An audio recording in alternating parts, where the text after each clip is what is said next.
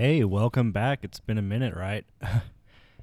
Was just going to take that short break, but uh some things ended up happening and had to be extended a little bit longer than I had hoped. If you hear giggling in the background, that's my son. I apologize. I don't think the mic will pick it up, but if you do hear it, it's nothing spooky. It's just a little baby boy being a baby boy. But I'm glad to be back. Um probably going to go to probably two episodes a month format instead of the every week like I was doing. My life's just got a little more hectic and I just don't have as much time as I used to.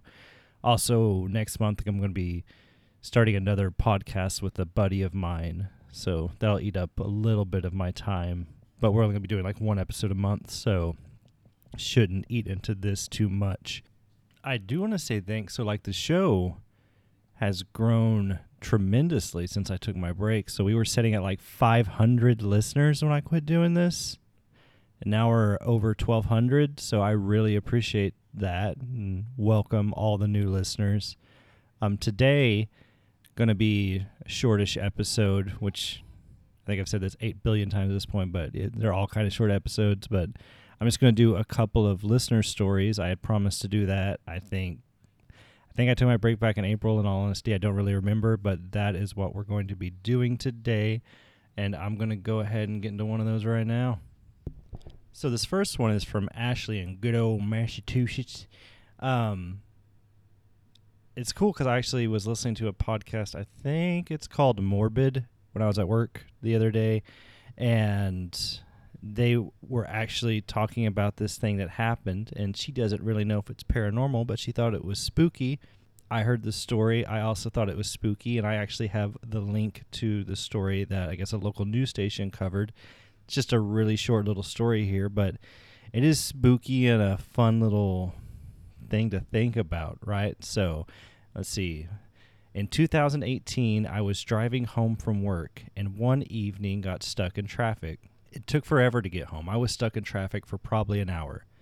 The next day, I found out that 20 or more people saw a woman carrying a lifeless child into the woods. The police had choppers and the whole 9 yards, and I looked for and looked for hours and never found a trace.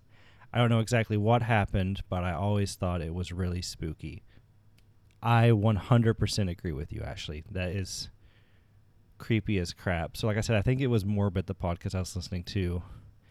Um, and the first thing I thought was that's that's creepy as shit.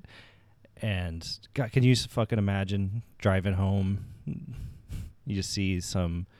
In my head, it's like this like scraggly, like skinny woman with like ratty hair carrying this lifeless child. Oh, that's horrible. Scary as shit.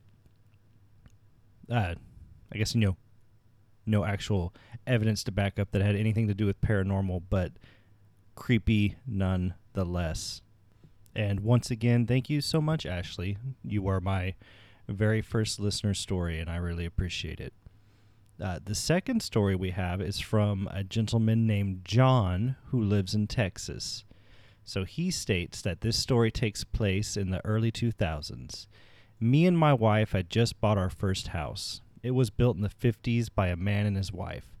The man died before his wife. I'm not sure how or where, but I do know that the woman died in the home. Well, everything was fine for the first few weeks. We decided to redo the walls in the master bedroom. They had this really ugly paper on them that had ducks on it. Needless to say, it was hideous. So, me and my wife began the process. I don't know if you've ever removed wallpaper, but it's a pain in the butt, so it took a little while to get it done. While the master bedroom was being remodeled, we slept in the spare. The first night, I had really bad nightmares. I remember waking up from one of them and it being super cold in the room, colder than normal. I shook it off and went back to sleep. The next day, me and my wife were working on the room again, and she tells me that she also had really bad nightmares over the night. I didn't think anything of it. Over the next couple of days, our painting supplies kept going missing brushes, tape, and such. I thought it was weird and frustrating, but I didn't think too much into it. So that changed one night when I woke up and saw an old woman standing at the foot of the bed in the spare room. I nudged my wife and she woke up and saw her too. I was too scared to say anything. She just stood there. She was super pale and looked very angry. I don't know how long she was there. It felt like forever. She never said a word or moved. She eventually just faded away. The next day, we called a friend who's into witchcraft and stuff. She came over and saged the house for us. After she did that, stuff quit disappearing and the nightmares stopped. We still live in the same house to this day, and I've never had anything weird happen, but I'll never forget that creepy old lady. Right on. That was a creepy ass story, John. I appreciate it. Uh, if anyone else would like to send stories to me, you can do that at ghostlypara at gmail.com or you can hit me up on Twitter. But I'm going to go ahead and do the recommended podcast for this episode, and it's going to be Beyond the Edge of Darkness. Sorry, I had to check my notes there. But yeah, I've listened to a couple of episodes from it, and it's a really good podcast, and you should check it out. And that's going to do it for me today. I think the next episode we'll do part two of that Snake Creek episode I did for freaking ever ago. So it's a different location, same road. This investigation me and my buddy did. But yeah, that'll wrap up this episode. Thanks again for hanging in there with me while I took my break, and I'll see you guys in a couple weeks.